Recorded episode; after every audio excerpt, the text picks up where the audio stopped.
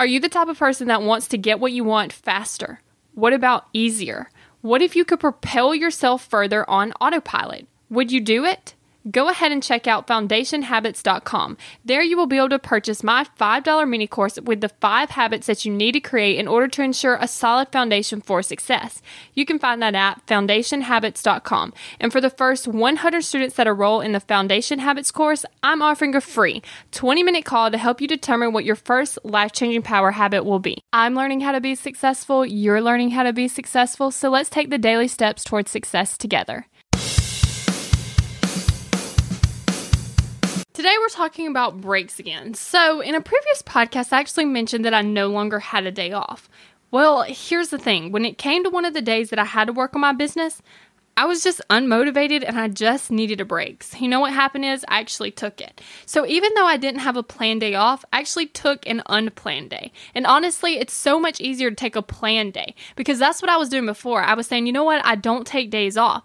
But I was still taking an unplanned day off because I just wasn't motivated. I didn't get a whole lot done. But in fact, it was kind of like a day and a half because the day before I only worked about half the time that I normally would have. So, what am I going to do about this now? Because I take a day off anyway. So, I'm actually going to have to take a day off, but I'm going to be more strategic about the days that I am working. That way, I can actually move my business forward and continue working at my part time job. So, what this looks like is getting a lot of stuff done in the morning before I go to work and getting some things done after I get off work.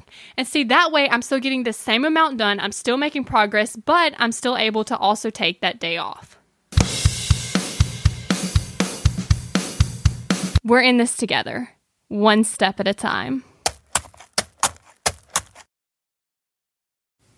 Have you found yourself Googling, How do I stop procrastinating? Here's the thing when you search that, I'm sure you found hundreds of tips, tricks, hacks, and strategies. In fact, I've shared several of them here on the podcast. The only thing is, did it work? Are you still procrastinating? If you are, then what you need isn't another hack. You need to focus on the actual thing that's causing you to not take action. Our thoughts control our feelings, our feelings control our actions, which means if you want to change your action or inaction, you first have to change your thinking. That's exactly what we focus on in my program, Kick Procrastination. This program is designed to help you go from procrastinating on your goals to taking massive action towards achieving them. So go to kickprocrastination.com to sign up.